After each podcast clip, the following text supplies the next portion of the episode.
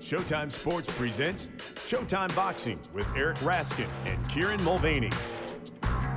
Welcome to another edition of Showtime Boxing with Raskin and Mulvaney with my co-host Eric Raskin. I am Kieran Mulvaney and Eric.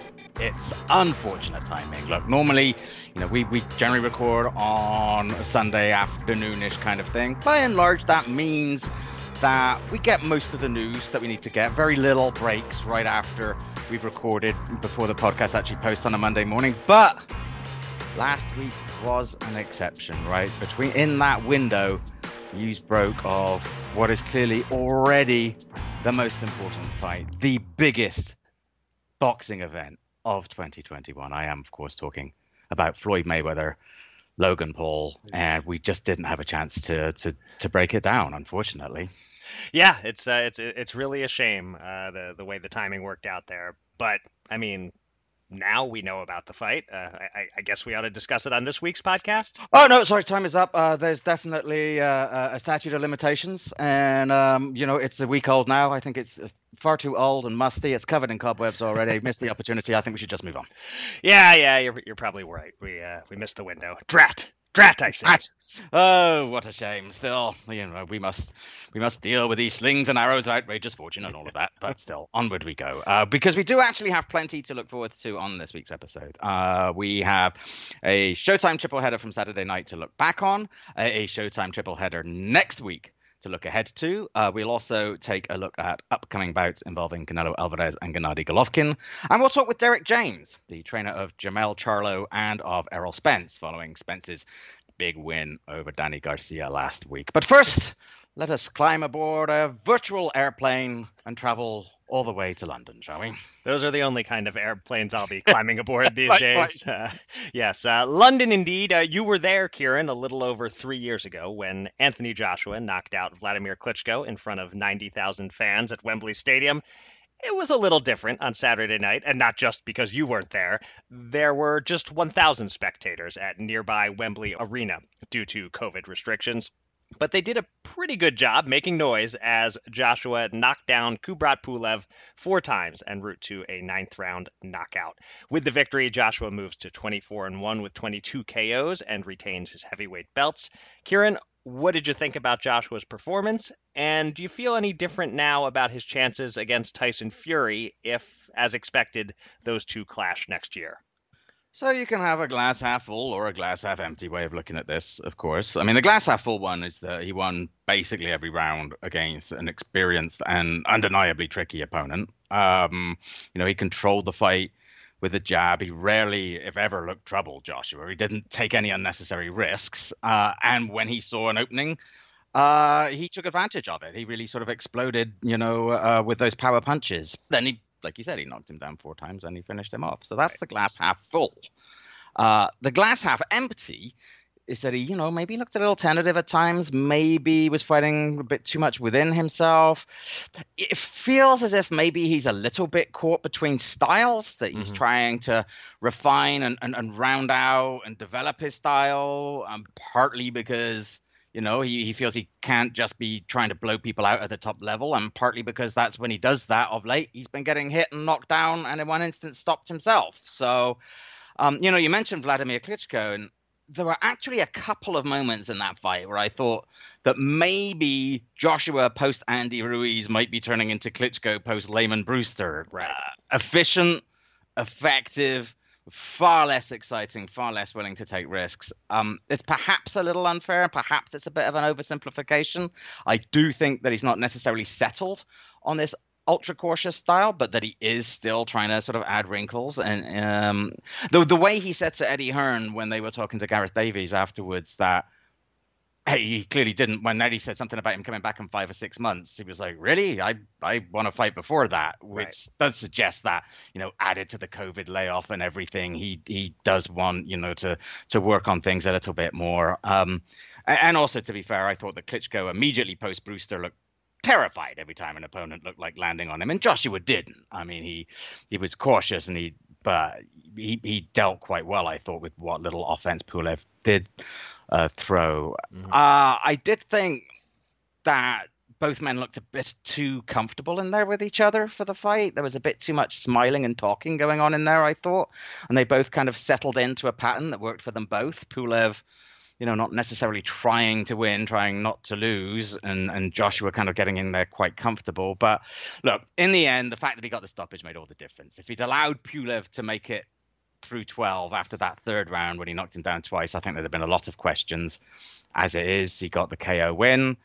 Uh, as for the Fury question, if I'm Tyson Fury, I probably don't see a great deal to worry me. I, Joshua is thinking in the ring quite a lot now, and and against somebody for whom everything appears to be very natural and effortless, like yep. Fury, that has the potential to be really problematic. If anything, I might even make Fury a little bit of a bigger favorite than I did before Saturday, actually. Yeah, well, I'll get to my thoughts on, on the Fury fight in a sec, but just to talk specifically about this performance uh, against Pulev, uh, I, I, like you. I kind of do a little glass half full, a little glass half empty. I kind of see it both ways. I guess ultimately you got to say all's well that ends well. Uh, he took care of business, got the knockout. How hard can you be on the guy after that?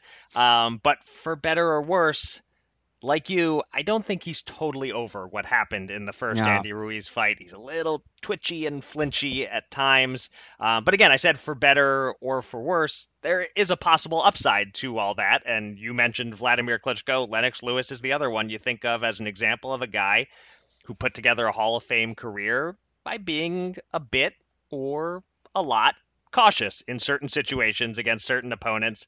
Uh, so I'm not sure if it's a bad thing if Anthony Joshua is hesitant to take punches. Uh, but it definitely right. is and will be frustrating in spots as a viewer to see him fight the way he did in some of these middle rounds. I mean, he had Pulev pretty much out in round three. Yeah. He did spend round three trying hard to get the finish. I can't knock him for the way he fought round three. He didn't get the finish. That's fine. He tried. But then he didn't really go after him at all the next couple of rounds. He forgot all about the uppercut uh, yeah. Gee, you know why? Why keep throwing the punch that was hurting Pulev every time it landed? um, and so he let Pulev hang around. And so I tweeted in, I think it was the fifth round, if Joshua doesn't get the KO, it's a stain on his record. Mm. I stand by that. It would have been. Um, he got the KO. It lo- looked great in round nine. Finished Pulev off. He was patient and found his opening. Well done. No stain at all. It goes down as a good win. But I'm just bracing for a fair amount of frustration going forward, uh, wondering mm. from fight to fight and even from moment to moment within a fight, I'm going to be wondering if Joshua is maximizing his physical gifts. Um, interesting CompuBox note from Dan Canobbio on Twitter. Uh, outside of the two big rounds, three and nine, I, I guess from your chuckle you saw this. Yeah. Um, outside of those two big rounds, three and nine, Joshua landed 16 power shots in seven rounds that's not great. Uh, t- yeah. Two power shots landed per round in those rounds, basically. Uh, so I say good win. I give him a B plus, but I have concerns. Um. And in terms of a Fury fight, uh, the betting odds reflect that concern and reflect exactly what you said about it. Uh, John Murray of the Westgate Las Vegas Superbook uh, tweeted that coming off the win for Joshua, he was adjusting the odds to make Fury more of a favorite. And that is totally logical to me, actually, based on what I saw from Joshua. Uh, he now has Fury minus 280 and Joshua plus 240. And I like that price on Fury. Mm. Uh, jo- Joshua's favored against any other heavyweight, but I have a hard time seeing him beat Fury, especially with his current mentality and approach. Yeah, agreed. Agreed. Well, let's hope we get to find out, of course. Yes. Um, before we get to Saturday Showtime card, there was one other notable card on Saturday on ESPN from the MGM Grand Bubble, their last bubble card of 2020. Uh, it was an eventful broadcast, actually, and four fights uh, worth touching on. So let's hit more quickly. Uh, the least interesting result of the four was actually the main event. Uh, Shakur Stevenson shutting out Toka Kahn Clary over 10 rounds. You said last week that you were hoping to see a knockout from Stevenson. It didn't come. So, how satisfied are you with what you saw out of the undefeated 130 pounder? No, he didn't get the knockout, but that was largely because his opponent came to survive, not to win. So, I'll give Stevenson a pass. Can't be too dissatisfied with a 10 0 shutout. If I'm criticizing anything, it's the matchmaking. Um, but I like what Shakur is mapping out for himself uh, around the corner. Frampton Herring winner in the first half of the year. That's a good step up, and he'll be a big favorite, I think, over either of those guys. And Berchelt, second half of the year. That's the real test, and yep. it's 50 50 ish in my view. And uh, by the way, just a, a quick correction. I said last week that Stevenson is not ranked at 126 pounds by the TBRB and the reason is because he moved up to 130. Okay. Uh, so yeah, I got a little mixed up on that. I would assume he'll enter the top 10 at 130 now off of this win. Hey, it's Kaley Cuoco for Priceline. Ready to go to your happy place for a happy price? Well, why didn't you say so? Just download the Priceline app right now and save up to 60% on hotels. So, whether it's Cousin Kevin's Kazoo concert in Kansas City, go Kevin, or Becky's Bachelorette Bash in Bermuda, you never have to miss a trip ever again. So, download the Priceline app today. Your savings are waiting. Go to your happy place for a happy price. Go to your happy price, Priceline. Let's go! It's the most all star studded challenge ever. And this time, it's every competitor for themselves. Best challenge ever! The Challenge All Stars. New season now streaming on Paramount Plus. Go to ParamountPlus.com to try it free. Terms apply. Um, moving along with the ESPN card, the co-feature provided a dramatic upset. Masayoshi Nakatani, previously known for giving Teofimo Lopez a tough fight over the distance, got up from two early knockdowns to drop and stop former mega prospect Felix Verdejo in round nine. What's the bigger story to you coming out of this? The toughness and heart of Nakatani or the collapse of Verdejo?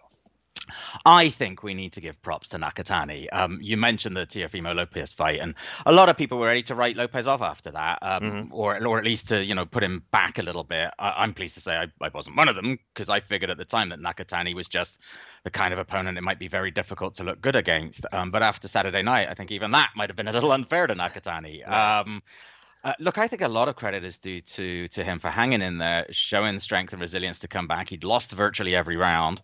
Um, I think this was just a good fight. Um, somebody's got to lose a good fight. I don't know that we need to be too hard on Verdejo here. Uh, it's it's clear, and it's been clear for a while, that the days of whenever it was five or so years ago, when some like myself were proclaiming him as having like Sugar Ray Leonardish potential, right. are far in the past, and were clearly unfair to him. And, and in some ways, maybe this was a tougher loss for Verdejo to take because you know, when he went off the boil earlier, it was largely because he wasn't training, he wasn't focused, he was taking everything for granted. He had that motorcycle accident. Um, you know, he's living that sloppy life. This was a loss in a fight. He was winning in a period in which, to all by all accounts, he's really rededicated himself to training. You know, like this wasn't necessarily one he could blame on himself. He just got beat in this, but you know, maybe you can criticize his fight management, perhaps his stamina for letting Nakatani, you know, come back at him, but I don't know. I think sometimes you win fights, sometimes you lose fights. And personally, I think Nakatani won this more than Verdejo lost it. And I think we should be paying attention to Nakatani myself. Fair enough. Um, also on that ESPN card, uh, two of the big 2020 bubble stories went in opposite directions. Edgar Berlanga ran his first round knockout streak to 16 in a row by dropping Ulises Sierra three times in 2 minutes and 40 seconds. And Clay Collard, uh, fighting for the sixth time this year, fell short in his bid to go 6 and 0 and to secure some Fighter of the Year honorable mention recognition. Uh, he lost an eight round unanimous decision to Quincy Chico Lavallée. Uh, thoughts on Berlanga and Collard? So, Berlanga, look, eventually he will regret not getting in rounds and experience yeah. and you know like most punchers he'll lose and we'll all say he was quote unquote exposed. But in the meantime enjoy the ride. Uh, this yeah. is fun. It's fun to root for him to beat the clock in round one. Uh, this guy is a pure puncher. What a great marketing hook the ko1 streak is for however much longer it lasts. As for collard yeah kind of a shame. Um, he was going to see his name among the honorable mentions for Fighter of the Year. That would have been pretty darn cool for a guy like him. Uh, you know, it occurs to me that his 2020 was the opposite of everyone else's. While the rest of the world was down, he was riding high. And now, as we enter 2021 with some hope, the Clay Collard party is over. All right, let's get to the final big card of the past weekend to recap. The one on the home network at the Fight Sphere at the Mohegan Sun in Uncasville, Connecticut. The triple header on Showtime Boxing Special Edition opened with an odd one. Uh, Ronald Ellis, who weighed in five pounds heavy for his 161 pound contest with Matt Korobov, but the fight went ahead, got the win, but in an extremely anticlimactic manner. Frankly, Ellis was just playing lucky to get a win mm-hmm. on this mm-hmm. night. I thought the veteran Korobov was soundly outboxing Ellis, seemed in almost complete control to me. I had him up 40 to 36 through four rounds, as did Showtime's Steve Farhood and one of the official judges, while another judge had it 39 37, and the third had it even 38 38. But in the closing seconds of round four, Korobov stepped back awkwardly and came away hobbling, and he retired between the fourth and fifth rounds with what was announced as an injured Achilles. So the result officially goes into the books as a TKO 5 for Ellis. Nothing against Ellis, but it seemed a bit off to me for him to be whooping it up and celebrating. Aye. It felt like he should be going with measured relief over triumphant exuberance in that spot. In any case, you have to feel awful for Korobov. His previous outing ended after two rounds when he injured his shoulder against Chris Eubank Jr. And now this. Uh, so, Kieran, is the big story here the fact that at 38 years old, Matt Korobov's body is just breaking down? I think so, isn't it? Look, I agree with you. Ellis was very, very lucky here. Um, he showed terrible discipline in weighing in so heavily. Mm-hmm. Um, you know, especially with all the talk he'd said about, oh, I'm really looking forward to weighing in at 160, which is lighter than I normally do, because then I'll just rehydrate to 172, which in and of itself doesn't sound like a very disciplined way to approach the whole thing. Um, after you know a sequence of fairly poor outings on Showtime, he had a lot at stake here, and to respond with that kind of preparation I think, reflects very poorly on him. Uh, and I agree with you. He was losing the fight. I thought it wasn't an exciting fight. It wasn't a good fight. In a way, I'm glad we didn't have to watch 10 rounds of it. But Korobov was the sharper, was the faster, was the more accurate. And, and it just didn't seem to be doing a very great deal of anything. Um, but to look at Korobov's face, he's 38 going on 60. right. um, he's got a lot of he's a lot of mileage on that odometer. He had a long amateur career before he turned professional. Um, look, one injury stoppage might be unfortunate, but we flagged it last week. Two in a row is a pattern. And, you know, and if his Achilles is gone, he's out for a while. Mm-hmm. What's he going to be like when he comes back? Who's going to take a risk on him?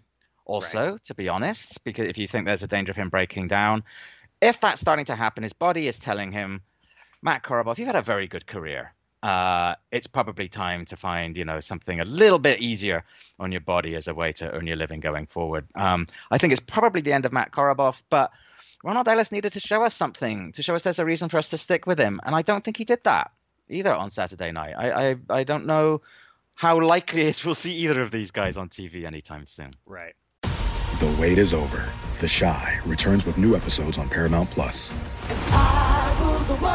What brings you to the Chi? Opportunity. Everybody get down! Walk right up to the side. A new reign is coming to the South Side. Never should have sent a boy to do a woman's job.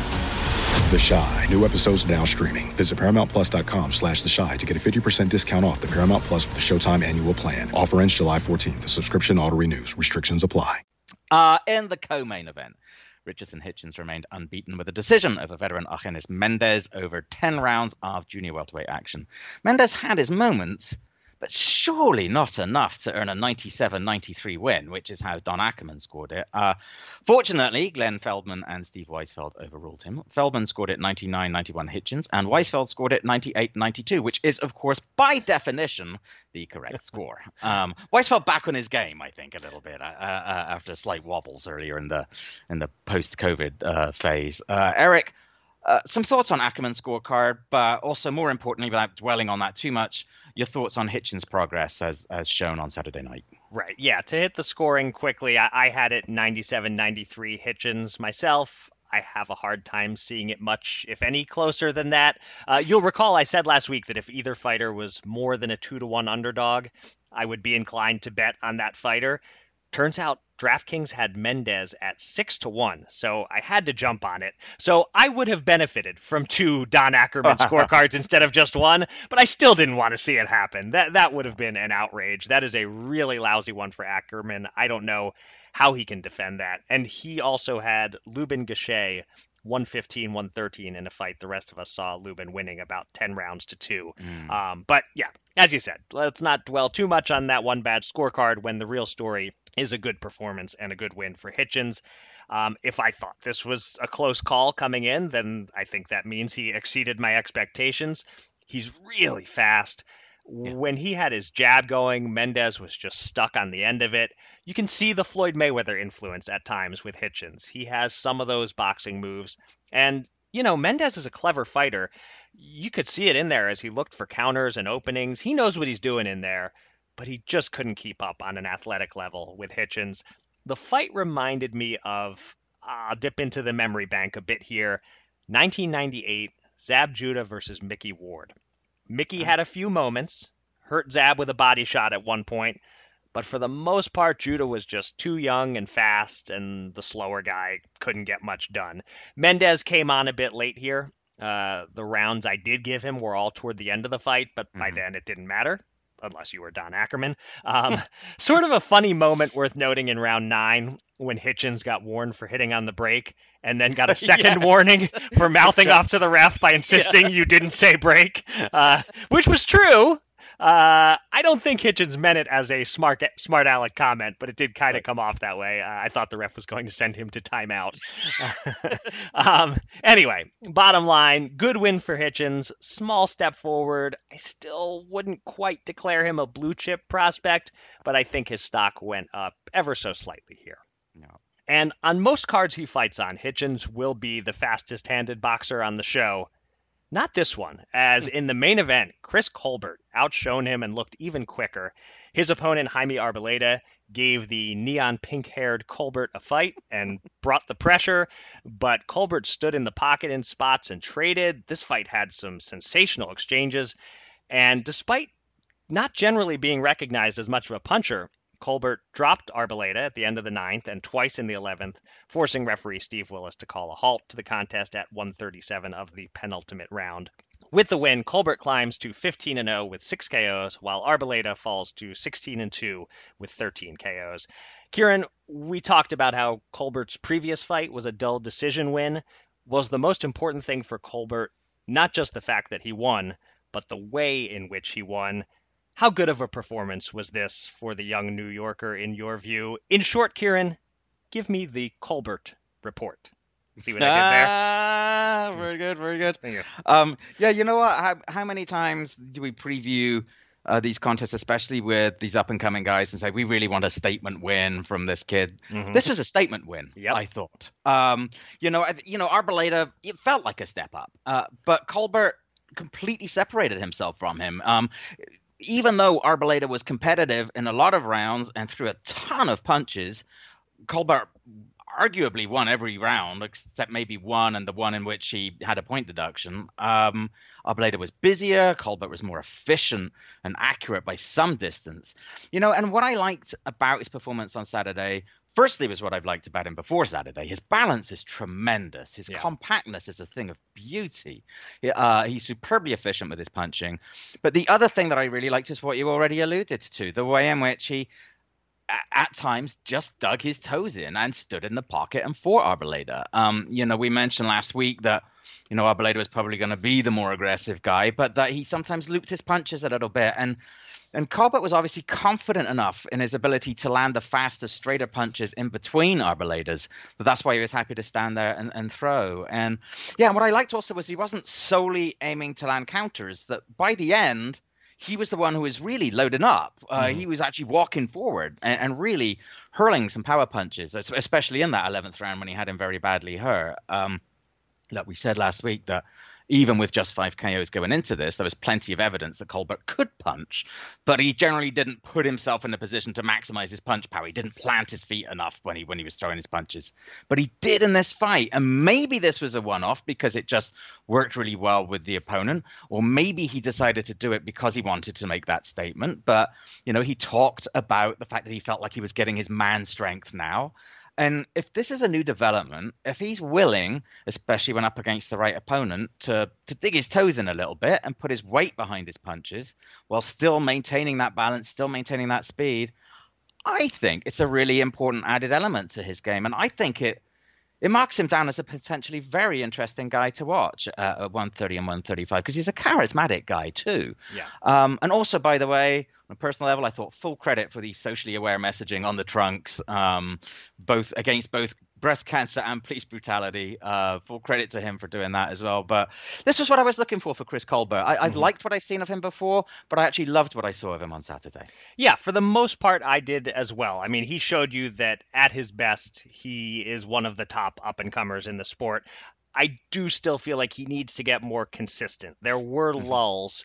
Um, he, he seems like he frankly kind of gets overconfident in there and and uh, gives parts of rounds away and uh, you know decides to do Roy Jones or Naseem Hamed impressions, which right. are, are entertaining to an extent, but you know in the when he steps up to the top level, you, you want to see him be a little more consistent. He also spends long stretches with his back to the ropes. Um, although I think, you know, that's very intentional and strategic. He's obviously trying to set Arboleda up for a big counter shot when he did that you know, whatever small criticisms I might have, boy, did he deliver in the end. Uh, mm-hmm. And round nine was a round of the year contender. Yes. This this was really fun. Um, if I still ate chicken, I would try Chris Colbert's primetime chicken right about now. Uh, one result of Colbert's stoppage win is that you actually slightly increased your your lead in the picks competition. Uh, neither of us gained any points from Ellis Korobov. Uh, we were both robbed by Don Ackerman of maximum points in Hitchens right. Mendez, so we each got two there. But you got two points from Colbert Arboleda, while I got one. So entering the final round, your lead stands at an extremely vulnerable and tenuous 63 to 52. Yeah. Now, did, did you did you see uh, the tweet that we got from Enoch Marchant late Saturday night? Yeah. I so... am physically incapable of growing my hair. I mean, I could dye it, but I just don't think uh, beyond that, I just yeah, I don't think I'm capable of doing that. The tweet was that the loser of the picks competition should adopt the Chris Colbert hairstyle. Yeah. The, the funny thing is, of course, it's Sunday. He probably already has a very different hairstyle. He changes. That. That's true. He, he, might already. But I was going to say that as I hold an 11 point lead, I'm I'm in if you are. But uh, it's really it's really you who has the decision to make here uh, with with that one. Yeah, well, we'll see. Uh, well, there's still a week to go, damn it. And coming up, we will look ahead to the final Showtime boxing card of the year and see if there is any conceivable way I can close that gap. Uh, but first, we are coming to that time of the year. You mentioned the possible round of the year uh, contender in Colbert Arboleda. You, you mentioned Clay Collard earlier. It is that time of the year when writers and fans start thinking about their boxing awards. And our guest this week has to be among the favorites for Trainer of the Year. At the end of September, his junior middleweight champ, Jermell Charlo, unified several belts by knocking out Jeison Rosario. And just last week, Errol Spence rebounded from a frightening looking car crash last year to look just as strong as ever as he outpointed Danny Garcia to retain his welterweight titles. Yes, joining us for the second time in 2020, it is, of course, Derek James. Derek, thank you so much for returning to the Showtime Boxing Podcast. Thank you for having me on, guys. It's a pleasure. Um, so look, first of all, congratulations on Errol's win last week. Um, uh, you know, going in when we were looking at it, we figured it really felt as if the dominant battle was going to be Errol's southpaw jab against Danny's left hook, and that southpaw jab won comfortably. Uh, Danny admitted afterwards he just couldn't get his hook going. How were you guys able to control the fight like that, and what makes Errol's jab such an effective weapon? Well, I think that from from the boxing perspective, I think that the jab is the most influential punch you can throw, meaning that it has so many jobs, so many roles, it does so many different things, and it, it, it creates distance, it sets up a punch, it can it um keeps the guy occupied, and at the same time, it's like um it's the fastest punch you can throw, the easiest punch you can throw, yet it's the hardest punch to block, and so that's what you saw last week. But he, is able to do it. So not everybody is able to to really dominate a fight. I mean, everything that Errol does seems to flow off of that jab so well, which not that many fighters you, you, you see are able to do that quite as effectively as he is. It's because of boxing. Like he's bo- he's actually boxing. People may say he's a banger. No, he's a boxer. Mm. To use the jab, if you watch boxing, no matter who it is, no matter how great the guys are, by the third round, nobody's throwing the jab. They're throwing all combinations, right hooks, left hooks, and be, you know. So it's like they get away from that but his level of consistency mm. is phenomenal. And he acknowledges, so he's present to openly acknowledge that what's working for him. You know, mm-hmm. we we focus on that, we practice on that. That was a key element to to the to the victory. Right. So, when we spoke to you several months ago, uh, not too long after Errol's accident, it seemed like your ideal scenario would have been having a relatively low key fight first before taking on someone as potentially threatening as Danny Garcia. Was Errol the one who insisted on, on going straight into the Garcia fight? And how surprised were you at the level at which Errol was able to perform? Well, I mean, I, I, I always said that I don't interject my personal feelings into it, so I didn't really whoever he took, that's who I'm with. Mm-hmm. That's what. I believe. You know, so wasn't, it wasn't so much about me having a choice or option in that. We would talk about it, sit down and talk about it, but it's really more him because of his career. Then what mm-hmm. happens is it, it, falls back on me to say, and I have to push it. I have to stay on my p's and q's. I have to focus on everything. Anything he's doing wrong, I have to be open to tell him. I mean, we were talking. It was funny, like like maybe two weeks before the fight, and it's like twelve something, and I called him, and I said that I told him a couple things I felt like I think he think he did great on. So I think I, we need to change one thing in particular, this or that. He said to me, he said, "Man, it's almost one o'clock." He's like, "This what you thinking about?" yeah, man, it's my job. It's, my, it's like my job. I, I had to tell you today and not tomorrow. Like you mm. want to be, you want to, you want to and so the and the, we we came in the gym. So the next day was Sunday. He came in the gym and he immediately because we don't work on Sunday. He okay, said, "Hey, okay. are you are you gonna be there today?" I'm like, "Yeah, I'll be there." He said, uh, "Okay." And he, he came in. First thing he did was worked on immediately what when I told him I said I think we should be able to work on. So mm like that's just the type of guy and work ethic that he has, and and the comfort I believe that he has in me and my comp and what I say to him it's something that I believe like it's it's like it's phenomenal because I mentioned it to him and he he obviously had to acknowledge it because he came in the next day and worked on it. Right, I think that right. that's just the type of relationship that we have that my job is to see it and I can't and and from a personal perspective, I can't let it go. Right. I can't let it go until we get it correct. Right. And and and one thing you had to be sort of looking for in the gym was just to see, you know, is my guy fully recovered from this accident? Is there anything slowing him down here, uh, based on the any of the any any physical damage that might have been done in that accident? From the outside looking in, a lot of people were concerned uh, about that. Would he be the same er- Errol Spence uh, during the whole build up to the fight? Were there ever any moments where you were concerned, or did you know from the moment he returned to the gym? I, this is still Errol Spence here. He's he's fine. I mean, you never really know about it, but at the same time, you got to kind of, um, you want to kind of, you know, you, you never really know, but mm. you know that the person that you knew before is still in there. You just got to kind of, you know, find it and remind him of who he is and who he was, and kind of, you know, just kind of um, mm. keep mm. reminding him every day. Keep reminding him every day. Like from the first day he sparred, and I had a conversation with him after he sparred he looked phenomenal. He looked great. He, he went 10 rounds the first day after a year not being in the ring. And then I said to him, I said, um, I said, I didn't care how you look today. I said, because I just wanted to see your reaction and how you felt in the ring, how comfortable you were. I said, because I know the fighter you are your work ethic, that you're going to work so hard to be the guy that we everybody remembers. So I didn't even care. I, I, I didn't care. Right. I just care. I wanted to see how he took the punches, how and how how how familiar he felt back to be back in the ring. Mm. That's all I cared about. Right. So once once once I saw that, I, his, he had a phenomenal work ethic. Like I said, I called him that night.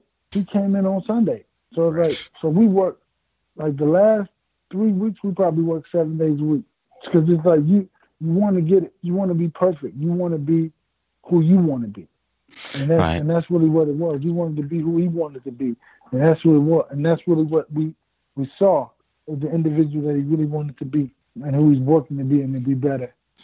Um, so after Saturday, it feels as if he's almost cleaned out the top of the welterweight division. There are two very obvious opponents sort of looming for him: uh, Manny Pacquiao Yeah. and Terence Crawford. If you had a choice, which one of those would you prefer right now, and how likely do you think either or both of them might be next year? Yeah, I, I still play the role of not interjecting my personal feelings or Sure. my thoughts, even though you asked me. But I mean, I do that I want whoever he wants, and I'll say that every time because whoever he wants to fight, that's who I want him to fight. I mean, I do that if he has a feeling for, you know, one of one of those guys, Crawford, or does he have a feeling for Pacquiao? That's what I want.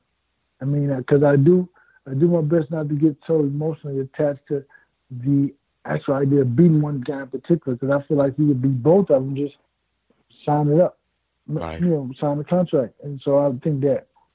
So for me, it doesn't really matter. Either one doesn't matter. Does he ever come to you when there's some options and go, Coach, what do you think about like different options, or is it basically a you know, hey, I'm gonna fight this guy, let's get ready for this guy? No, he, he'll, he'll, he'll, he'll, and really, he'll be like, "What do you think about this?" And I'll tell him what I think about it, you know, and I, because I'm, all, I mean, like, I have to kind of like think about it either way, to where I think about it. I said I ideal about either one of the guys, regardless if he says to me or not. So when he comes to me with an idea, I already have a plan. Okay, mm-hmm. I think yeah, you can fight him like this, you can do this, you can do that. Mm-hmm. It's kind of like because you already kind of you can't be caught by surprise about a situation with something that's so you know it's his career. Yeah. If he wants to you know go a particular direction, I have to be like okay that's good or you know I don't know about that, but I have to be educated to the fact or the idea what he's going to ask me. Right. Uh, so, so changing gears to talk about your other champion, uh, we're we're a couple of months removed from Jermell Charlo scoring a stoppage win over a dangerous opponent when he knocked out Jeison Rosario in the eighth round of their 154-pound unification bout. Um, first, I have to ask you about the stoppage itself. I've never seen a knockout quite like it, in which one boxer sent another into convulsions with a, a solar plexus shot. Tell us about that shot. Was it something you were building toward, or, or, or were you as surprised as us by the way that Rosario reacted to it? I think I was just as surprised by the way he reacted because he, I mean, he hit him with a shot and he hit him with several shots. And I think that that was just the reaction of his body breaking down. Because I mean, there's no true justification for him. I I talked to one of my friends that's a doctor. He said that that's what happens in the body when it goes for like, um, he said like 10 to 20 seconds without breathing.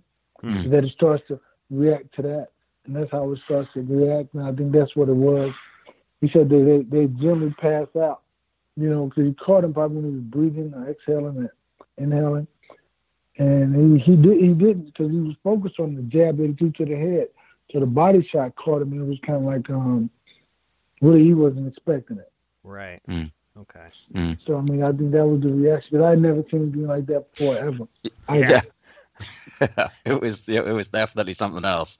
Um, you know, like we said, if it feels as if Errol's really got a couple of major opponents at 47, Jermell's got a lot of to choose from at, at 54. Uh, has he expressed to you how important it is for him to win the one title belt that he doesn't yet have? Is are you guys looking at that Patrick Teixeira Brian Castano winner, or would you like to go sooner than that against somebody? I think that, I mean, I, I mean, I don't know anything. We, I just talked to Jamal earlier today, and but we haven't talked. We didn't talk about opponents or you know his ideas. I mean, I think that he would probably want to unify the whole deal. I mean, mm-hmm. or become undisputed. But if that's not the case, if he can't get that fight, I think that there's so many other guys that he can fight against. I mean, there's so mm-hmm. many other guys that are number one contenders. I mean, um, and so we'll just. I mean, I think that he will just be open for whatever, and we'll just have to start getting prepared for whoever it is and whatever it is.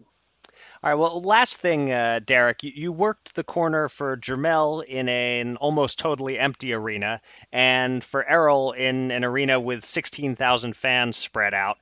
As a trainer, is there a big difference? Uh, are, are there things you have to do differently to, to motivate or instruct your fighter when there are no fans, uh, as compared to what you're used to with fans in the building?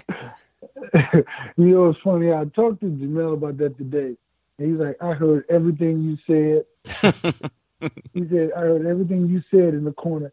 He said, now when Errol fight him, yelling, so said my voice is gone. So he's like, so it's kind of like, so you get like the when there's nobody in there, you can hear everything you say.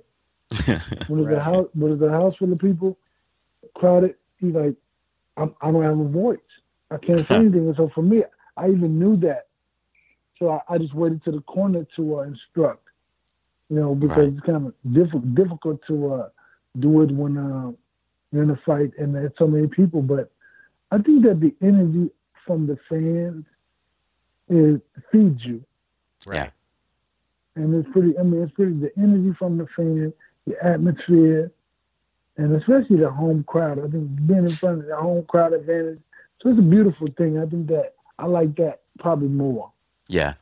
Well, one one thing about Jer- Jermell being able to hear you clearly, uh, everything you're saying, you also have to be a little conscious, I guess, of the fact that the opposing fighter and his trainers can right, hear you right, also. Right. Is was that something you were conscious of uh, during that fight when you're yelling out instructions? Well, it's perfect because he spoke Spanish. He didn't understand much. Ah, so there you go. that, that, that, but we we may not always have that scenario, but that was that one particular time, and that was the case. Okay, gotcha. so, so yeah, and so yeah, so that one because we spoke Spanish. Yeah. Is it something? But if it were a different situation, would you sort of have to be cognizant of that, or do you yeah, just would you just focus on your guy? Yeah, I would have to code what I was saying. You know, mm, I had to, co- to code it. Like say, you have to say something, and everything I said is kind of coded anyway. It's not like you'd have to be there, or me, I have to explain it to you for mm. you to know what I'm talking about. Got you. Right. You and you and your fighter yeah. have a have a bit of a shorthand anyway, I assume. Right. Yeah. Definitely. Yeah. Yeah. It's, and it's all about the way I describe it to them, and it's really different from each one of them. I say something different to each one of them. So even if they end up sparring, I'm not. They know what I'm telling them, and it's not to the other. They don't know that the other guy didn't know. It's different. You know, I break it up. It's different. Got you. Right. Derek, um, congratulations again for both Jermell's win and Errol's win. Congratulations for the year you've had. Uh, thank you for joining us again. Enjoy the holidays. Stay safe, stay well, and hopefully you'll be able to join us again in 2021. Hey, listen, thank you, and I hope that the same success continues. And I wish you all a very happy holidays and a great 2021. Thank Thanks so much, much Derek. Derek. Great talking to you.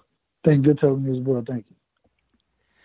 All right, looking ahead now, and this Saturday, Showtime Boxing Special Edition returns for the final Showtime card of the year. And while everyone at Showtime, I think, deserves a ton of credit for putting together a really strong slate of cards during the pandemic, COVID has inflicted plenty of mischief on this final one. Uh, what was originally a mouth-watering bantamweight main event of Nonito Donaire against Nordine Oubaali fell out when Oubaali tested positive for coronavirus. But there was immediately a very strong plan B, as Oubaali was replaced by Emmanuel Rodriguez of Puerto Rico, whose only professional defeat came at the hands of Naoya Inoue.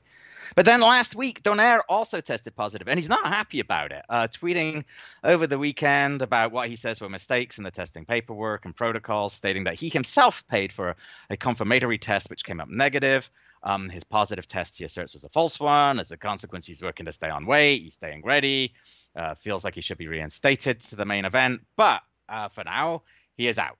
His replacement is fellow Filipino Reymart Gaballo, who had originally been lined up for another fight on the card. Uh, is 24 years old and unbeaten, but he's taken a big step up in class here against Rodriguez. So, Eric, what can you tell us about these two, and what is your prediction for the main event?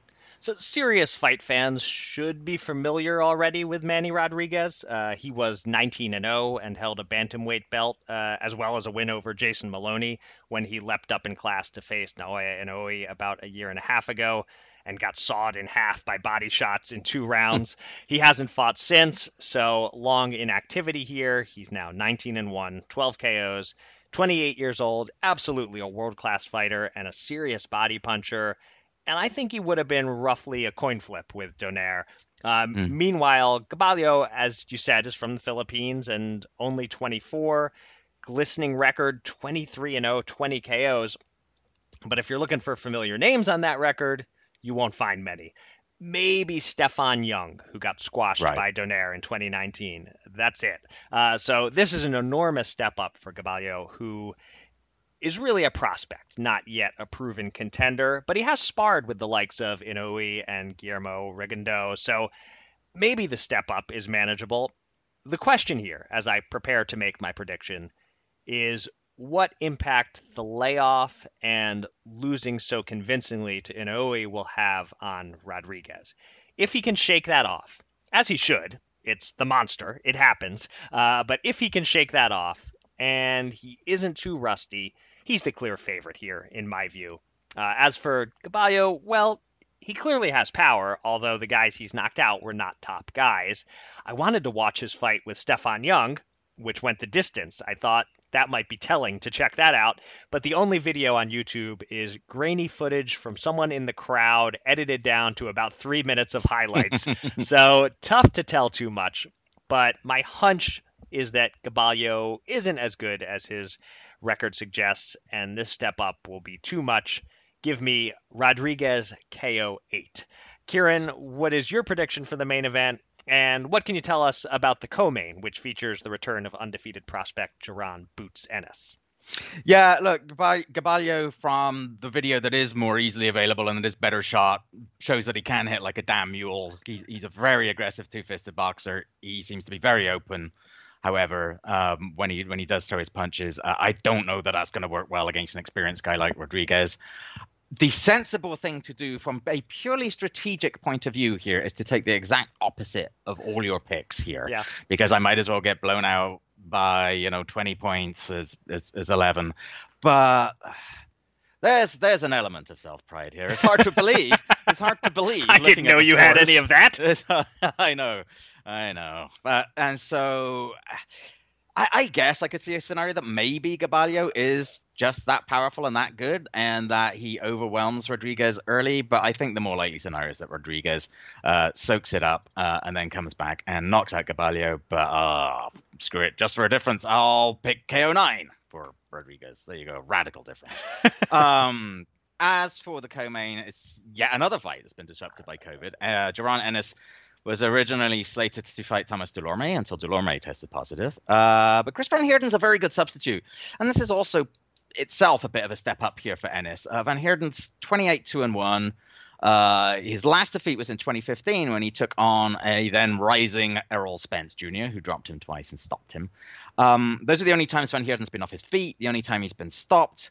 But he hasn't been very active since then. Just five fights in the last five years, none in the last 16 months and we talked earlier about you know Korobov's body falling apart. Van Heerden's skin is beginning to fail him. Yeah. He swells up, he bleeds. Uh, like Korobov, he's 33 and he looks like he's about 50. Um, he has also been cut over his eyes in his last two fights. I think that will ultimately be decisive here. And is stepping up, but I also think he's a level above. Van Heerden. I think we'll see him. You know, he'll probably have to work some stuff out. Uh, you know, maybe a little tough early on, but I see him gradually turning the screw, asserting himself, cutting Van Heerden, and actually stopping him standing up in round nine. Eric, what do you think about that? And also, what can you tell us about the brand new opener, which pits undefeated featherweight and brother of Mr. Gary Russell Jr., Gary Antonio Russell, against veteran Juan Carlos Payano? Uh, so yeah, to get to my pick quickly for the Ennis Van Heerden fight, nothing against Van Heerden, but this is Boots Ennis we're talking about. Uh, yeah. The same Boots Ennis who was described by Breadman Edwards as Roy Jones mixed with Sugar Ray Robinson mixed with Henry Armstrong bitten by a radioactive spider. I, I, I think that's what Breadman said, right? Something exactly. Like that? Yeah. Okay. So yeah, Boots is pretty much that good in my opinion. So short and sweet here with my pick. Van Heerden, as you said, swells up. He cuts. He isn't hard to find. I'll say it happens a little faster than uh, your prediction. I'll go Boots KO 5. Uh, mm. As for Gary Antonio Russell versus Juan Carlos Payano, two southpaws here. Uh, Russell is 17 and 0, 12 KOs, 27 years old, hasn't faced a test yet at all. Payano is at a very different point in his career 21 and 4, 9 KOs, 36 years old, a former titleist at 118 pounds who has tangled with the likes of Inoue, Luis Nery, Danny Roman, and Rau'shee Warren. We know what to expect with Payano, who gave Danny Roman a very close fight on the Charlo pay per view less than three months ago. Payano was actually supposed to fight Reymart Gaballo over the summer, uh, so he's getting a different untested prospect here. Russell is the question mark. Hasn't fought anyone world class. He's coming off a 10 month layoff. And truly tragic news here. We learned that just this past Wednesday, his younger brother, Gary D. Russell, died. Uh, we don't know anything about cause of death. All we know is it's a very fresh wound, and Gary Antonio plans to fight.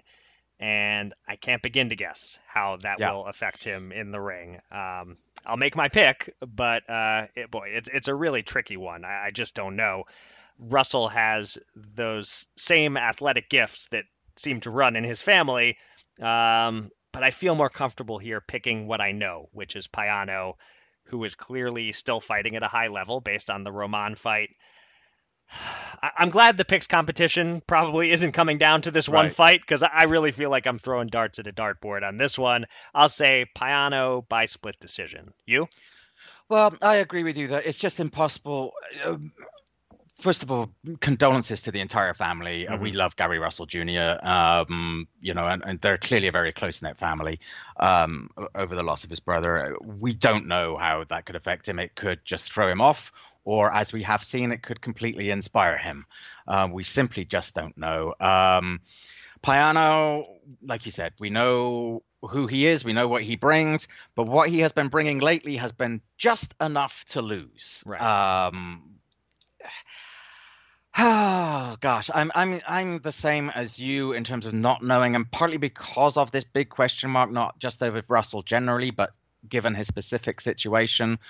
Uh, there's nothing to be lost here in going in the completely different direction. I think that Payano, who has felt aggrieved with some of his losses, will feel aggrieved again but he'll lose a unanimous decision to Russell. Russell by unanimous decision. All right. Well, if I'm tallying things correctly in my mind, that means you cannot quite possibly catch me, even if you nail every single prediction exactly.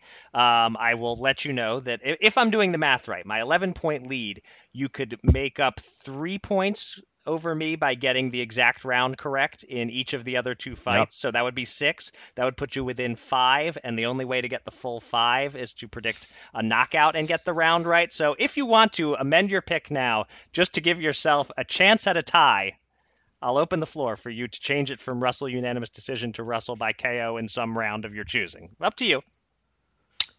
You know what? Screw professional pride. That's what I thought you'd say. That lasted all of what? How long was that segment? Seven minutes? Something like that. Let's make it a late stoppage. KO 10. KO 10. All right. So officially, as we enter the final week, Mulvaney is alive with a chance at a tie. ah, all right. Uh, well, that Showtime card is not the only action taking place this week.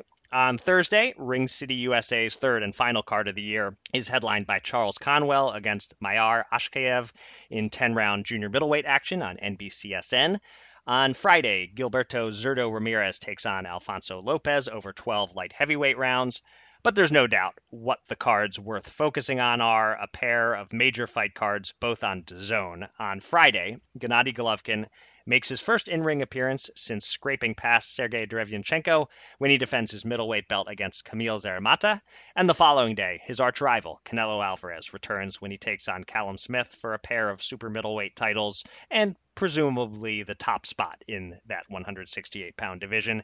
Kieran, between Canelo and Golovkin, who has more at stake here?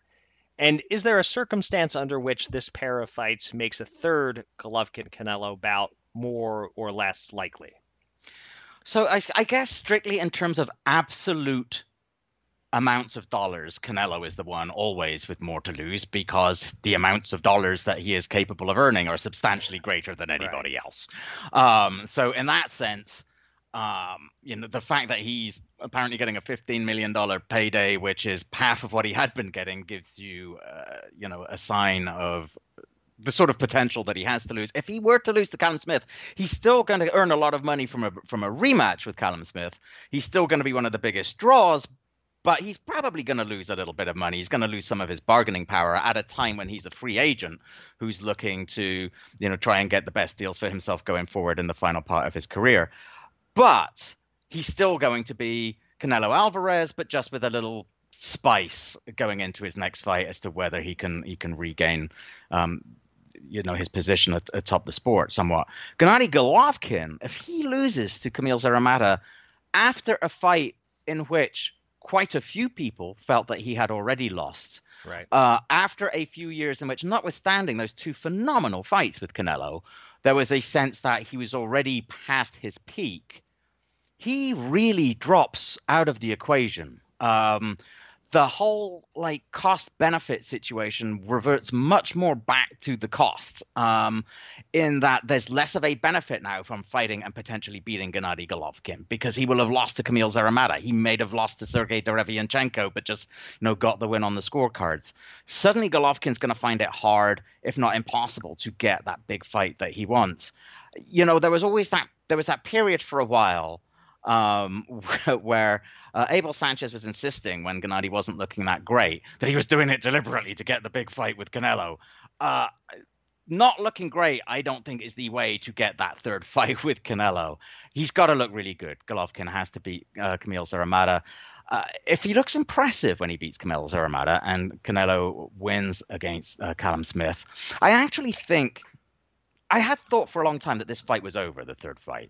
But I wonder, given the very specific peculiarities of Canelo's present contract status, whether a good Golovkin win might actually make that third fight more likely. Because the zone, it's not that they don't want to pay Canelo $30 million a fight, they don't want to pay him $30 million for Callum Smith. Right. They might pay him $30 million for a third Gennady Golovkin fight because that's the reason that they they signed the two of them in the first place. So I think if Golovkin has a really impressive win against Szeremeta again, we might actually see Canelo Golovkin 3 next before Canelo then goes off uh, to, to find some kind of free agent deal. But so both potentially have a lot to lose. Money wise, Canelo has a lot to lose by losing if, if he falls short against Callum Smith. Golovkin almost has everything to lose if he loses against Kamil Szeremeta, and I do think he needs to win impressively if we are to see Canelo Golovkin three. Right. But both those guys are going to enter the ring as favorites. But I'm curious as to what kind of odds, if any, you're seeing. Um, what looks like a particularly good bet, and you know we talked about who might lose the most if they do fall short. Who do you think is most likely to fall short? Who is the most likely to suffer an upset here? So there are odds out there on both of these fights. Uh, Golovkin is a way bigger favorite in his. He is minus twenty five hundred. If you want to risk, yeah, if you want to risk twenty five dollars to win a dollar, be my guest. Uh, the best price I'm seeing on Szeremeta is plus a thousand. So that means ten to one. If you think Triple G is totally washed, maybe that's worth a shot, but I don't know. To me, even at 10 to 1, I don't see any real value there. It's the Canelo Smith fight that has some interesting betting options. Prices vary a bit from sportsbook to sportsbook. The best I'm seeing on Canelo is minus 450, and the best I'm seeing on Smith is plus 425. I think Smith has a real chance here. Plus 425. That, that's not bad value, except can he win in North America? In Texas specifically. Mm. You know, how clearly does Smith have to win to actually get the win? Uh, boxing betting, you know, it, it, has that extra factor to consider. Like, uh, imagine if you bet on an NFL game, but the score was a mystery throughout the game. Uh, a, a, touchdown is supposed to be worth six points, but yeah, sometimes it's five, and sometimes it's seven, and it's up to. Sometimes the... we actually give the other guys a touchdown. right, right. Sometimes the other team gets credit for the touchdown. It's it's all up to the head ref to decide, and you don't know what he decides until the game is over. And you know, same thing with field goals. They're worth three points, except when they aren't. And uh, and so, wouldn't you know, more often than not, the score at the end of the game is uh, tilted toward the home team. That's the risk in picking and betting on Callum Smith here. If the judges were Steve Weisfeld, Steve Farhood, and a clone of Steve Weisfeld, uh, and the ref was uh, Steve Willis. Yeah, let's go nothing but Steves. Uh, if it was all people I could trust, and I know officiate without bias, I would say then that plus 425 is a great price on Smith. IRL, I'm not sure. I might stay away. Uh, there are some other betting options worth touching on quickly, though. A draw at 22 to 1 you know, that's one way that judges mm-hmm. might go if Smith seems to narrowly deserve the win. Sometimes Canelo escapes with a draw. It has happened. Um, or Canelo specifically by decision pays plus 195. Uh, specifically by knockout for Canelo, that's minus 115. Those are both worth considering, I think. Um, or I kind of like plus 150 on the fight to go the distance. Doesn't matter who wins. So. Hmm lots of bets to consider. Uh, and to answer your question of just who is more likely to get upset, definitely Canelo, based on those odds and and based on my own intuition. He's the one taking a risk here, while Triple G is effectively taking a tune-up. Mm. Yeah, I do like I like both those Canelo by decision and going the distance. Those are both pretty good odds, I think. All right, there you go. Looks like uh, Kieran's going to uh, put a few he's bucks not. on the line. No, he's all right. He's just going to talk about it, think about it. Exactly. And... Talk's a good game. That's right. It. That's in in boxing betting as in life. all right, that will do it for another edition of Showtime Boxing with Raskin and Mulvaney. We will be back next week as we look back on the Showtime and DAZN cards. I curse the fact that I didn't put a bet down on either of the odds that Eric just gave me. Uh, we will also look at next week's announcement of the Boxing Hall of Fame's 2021 class. Uh, until then, thanks for listening. Safe, be kind, and be well.